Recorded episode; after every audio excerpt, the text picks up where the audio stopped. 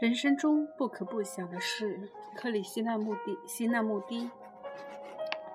第三章：什么是自由？什么是爱？你愈加仔细思考那些不容易懂的事，你就愈有能力过真正富足的生活。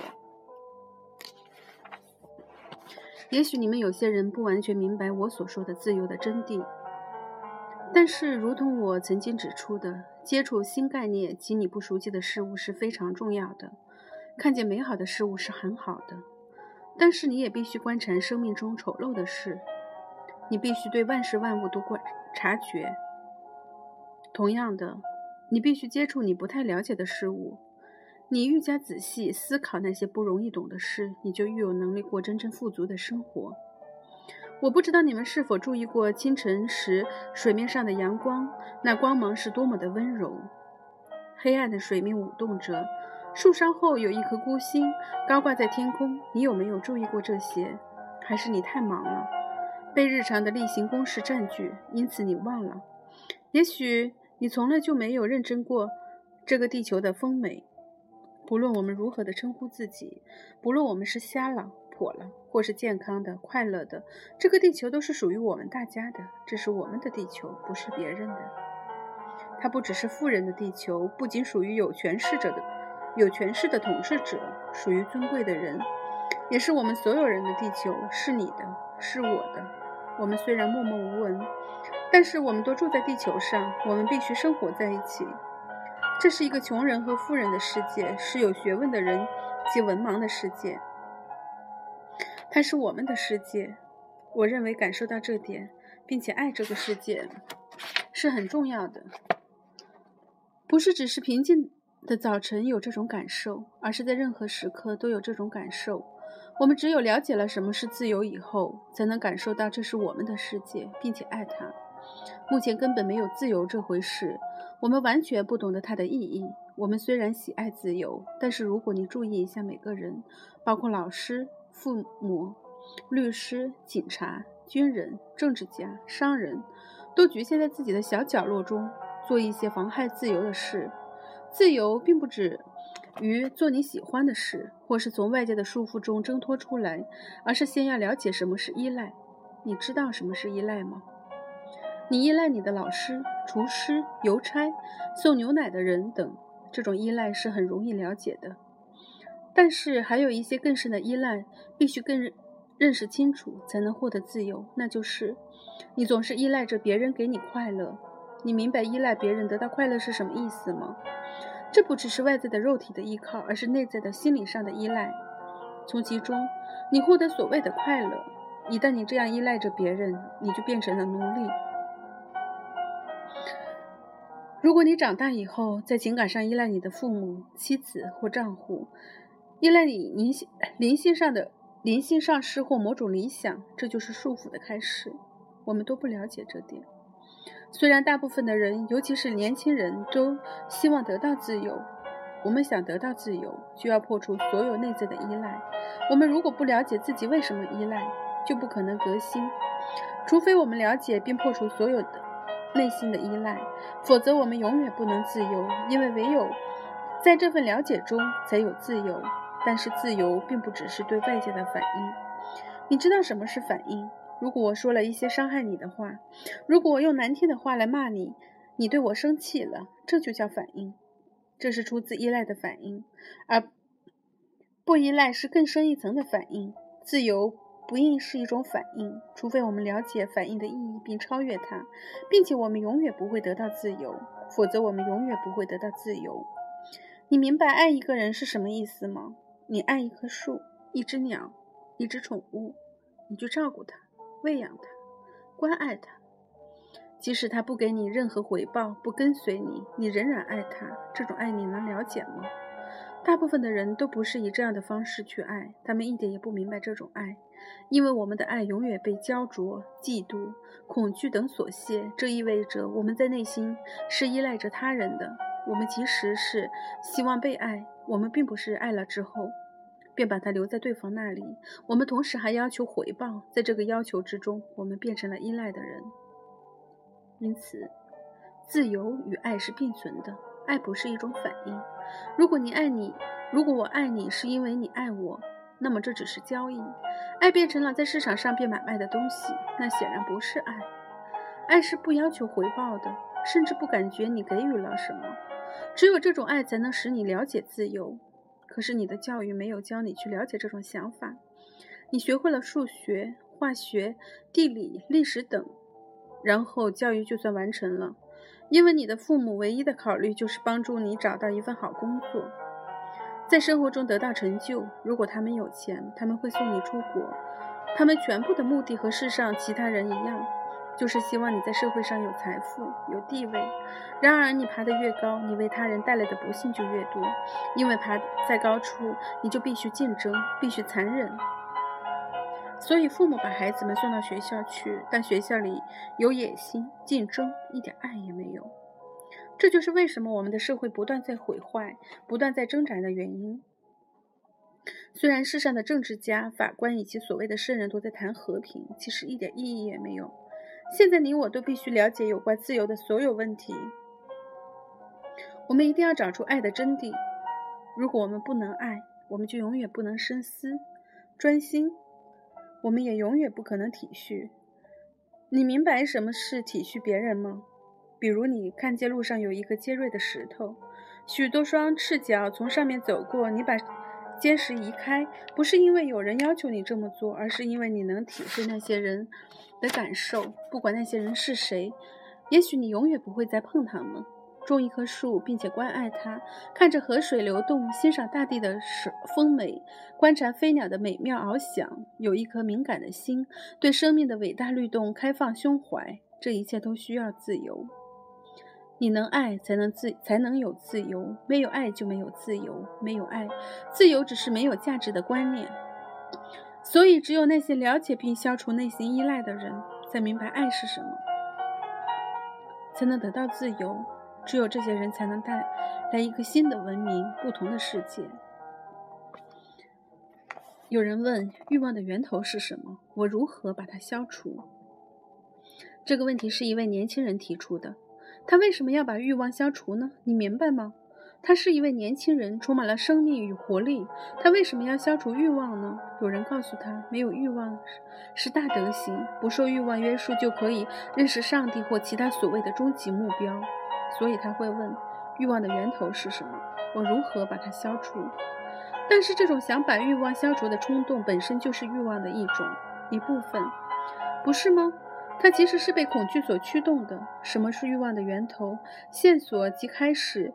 当你看见一件吸引人的东西，你想要它；你看见一部车子、一艘船，然后你想拥有它，或是你想要达到有钱人的地位，或成为灵性上。灵性上师，这就是欲望的源头。眼见、深处都是感官的刺激，在感官的刺激中升起了欲望。因为认识到欲望会带来冲突，于是你才会问：我要如何才能从欲望中解脱？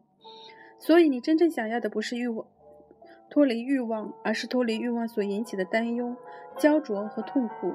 你想从欲望的苦果中解脱，而不是脱离欲望本身，这是必须了解的重点。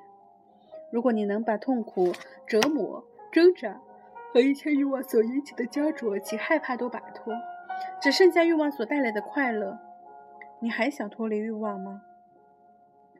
只要你存有获取成就或是变成什么的欲望，不论程度的深浅，你不可以避免的一定有焦灼。懊悔及恐惧，你一直存在着变成有钱人的野心，以及想得到这样或那样东西的期望。只有当你看见野心的腐化及败坏的本质时，你的野心才能消除。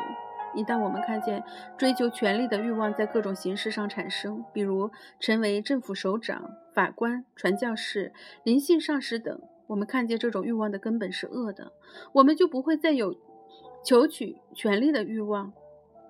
然而，我们现在并没有看见野心的破坏性，没有看见求取权力的欲望是恶的。相反，我们却说我们将运用权力去做好事。这种言论根本毫无道理。一个错误的方法永远不可能用来达到正确的目标。如果方法是恶的，结果也是恶的。好并不是坏的反面，好的品质只有坏完全停歇时才会出现。所以，如果我们不了解欲望的整个重点，不了解它的结果、它的副产品，而只是尝试去消除它，是没有任何意义的。有人问：我们生存在社会群体中，如何才能脱离相互依靠？你知道社会是什么？社会是人与人之间的关系，不是吗？不要把它复杂化，不要从书中引经据典，你只需单纯的思考，就会发现社会只是。你我及他人之间的关系罢了。人类的关系组成了社会。我们目前的社会是建立在贪欲、竞争上的关系，不是吗？大部分人都想要金钱、权力、财产、权威。我们都需要不同程度的地位、名望。所以，我们建立了一个以获取为根本的社会。只要我们喜欢竞争，只要我们想要追求地位、名望、权力及其他的一切。我们就是属于这个社会的，并且需要依靠它活着。但如果一个人一点也不想要这种东西，他简单的保持着他的自我，他谦卑的自我，那么他就脱离了这一切影响。他从心中革新，脱离社会的束缚。很不幸的是，目前的教育方针就是使你服从、配合，并调整你自己去适应这个竞争的社会。这是你的父母、老师以及书本所关心的。只要你服从，只要你是野心、有野心的、进取的、腐败的，并且在追求地位及权力时破坏他人，你就被认为是一个受人尊敬的公民。你受教于适应这个社会，然而这不是教育，只是一种过程，将你限制住去配合某个模式。其实，教育的真正目的不是把你变成一个小雇员或政府长首长。而是要帮助你了解这个趋于败坏的社会结构，然后在成长中得到自由，你才能突破并创造一个不同的社会，一个新的世界。这个世界一定要有一些人革新他们的意念，不是部分的革新，而是整体的革新，革新旧有的东西。只有这些人才能创造新世界，一个不是建立在获取权力及威望上的世界。我似乎听见年长的人说。这是一件不可能成功的事，人性就是如此。你说的都是废话。我们从来没想过如何使年长人年长人的心不受限制，同时也不去限制孩子的心智。显然，教育的作用是治疗及防范。你们这些年长的学生早已被塑造、限制，早已变得野心勃勃。你希望像你的父亲、政府首长及其他人一样成功，因此。教育的真正意义，不只是帮助你不去限制自己，同时也帮你了解日常生活的整个过程，然后你就可以在自由中成长，并创造新世界，一个必须和现今世界完全不同的世界。很不幸的是，你的父母、师长及大部分的群众对这样的观念都没兴趣，所以在教育的过程中，不但要教导学生。更要教导那些老师，人类为什么打斗？年轻的男孩子为什么打架？有时候你和你的兄弟及其他男孩打架，不是吗？为什么？你为了抢一个玩具而打架？也许另一个男孩抢了你的球或是你的书，所以你就和他打架。成年人为了完全相同的理想理由斗争斗，只不过他们。抢夺的玩具是地位、财富及权力。如果你想要权力，我也想要权力，我们就会争斗。国家和国家因此而产生战争。道理就是如此简单。那些哲学家、政治家及所谓的宗教人士把事情搞复杂化了。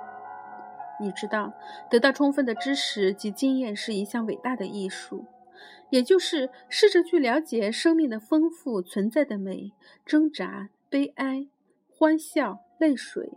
同时，让你的心智保持单纯。只有当你的心智单纯时，你才能了解如何去爱。嫉妒是什么？嫉妒表示你对自己不满而羡慕别人，不是吗？对自己的不满就是嫉妒他人的开始。你希望像别人一样有知识，或是更漂亮，或是和别人一样有栋大房子，有显赫的权势，比现在更高的地位。你希望比现在更有德性，你希望知道如何才能使禅定功夫进步，你希望更接近上帝。由于你希望成为一个和现在不一样的人，所以你羡慕别人，嫉妒别人。了解你自己是一件非常困难的事。你必须从想变成什么的欲望中解脱而才行，因为想要改变自己的欲望通常会孕育限度。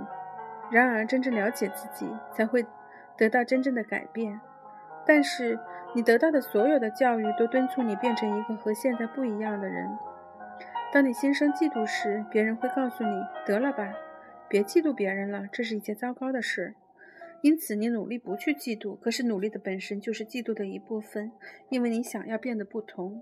你知道，一朵可爱的玫瑰就是一朵可爱的玫瑰。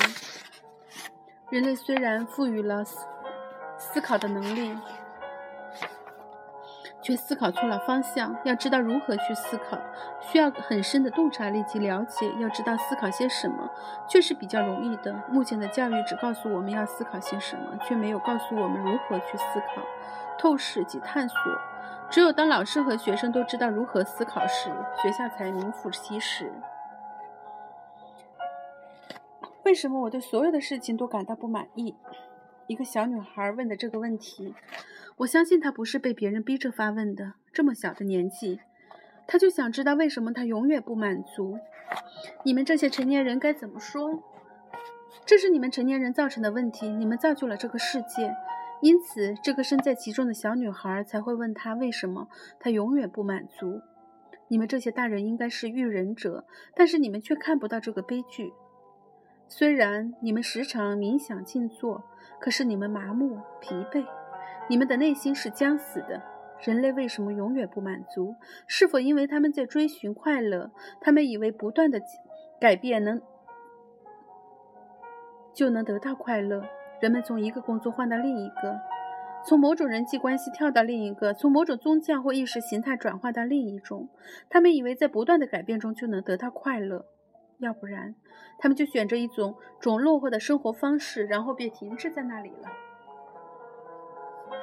显然，真正的满足是完全不同的东西。只有当你如实观察自己，而没有任何改变的欲望，也没有责难或比较。满足就会降临，但是以上所说并不表示你接受了眼见的一切便进入睡眠状态。如果你的心不再对外界的事物做比较、批判、区分，你的心就有能力在每一个刹那看见事实的真相，而不企图去做什么改变。在这种观察中，便存在着永恒。我为什么必须读书？你们为什么必须读书？首先，请安静地听着。你从来不问自己为什么必须游玩，必须吃饭，必须观赏河水，也从不问自己为什么残酷，不是吗？当你不想做某件事时，你才反抗并质问为什么必须做这件事。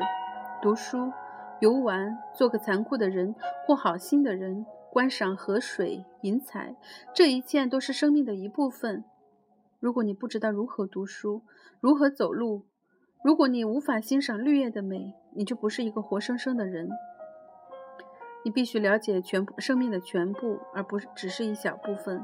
这就是你为什么必须读书，为什么必须观赏蓝蓝天，必须唱歌、跳舞、写诗、受苦、学习及了解的原因。因为这一切都是生命。什么是害羞？你碰见陌生人时觉得害羞吗？当你问这个问题时，觉得害羞吗？如果你必须坐在讲台上像我一样的演讲，你会害羞吗？如果你忽然忽然看见一棵株可爱的树、一朵鲜美的花，或是一直在巢中唱歌的鸟儿，你会觉得有点不自在，而又想静静的站着观赏吗？你知道，害羞是一件好事。但是对不同人来说，害羞隐藏着难为情。比如，我们见到一位大人物，我们就开始觉得难为情。我们会想他是多么重要，多么有名，而我只是一个默默无闻的人。所以，如果我们觉得害羞，就是对自己过度的关注。但是有一种不同的害羞，那是对所有的事物都非常的温柔，在其中是没有。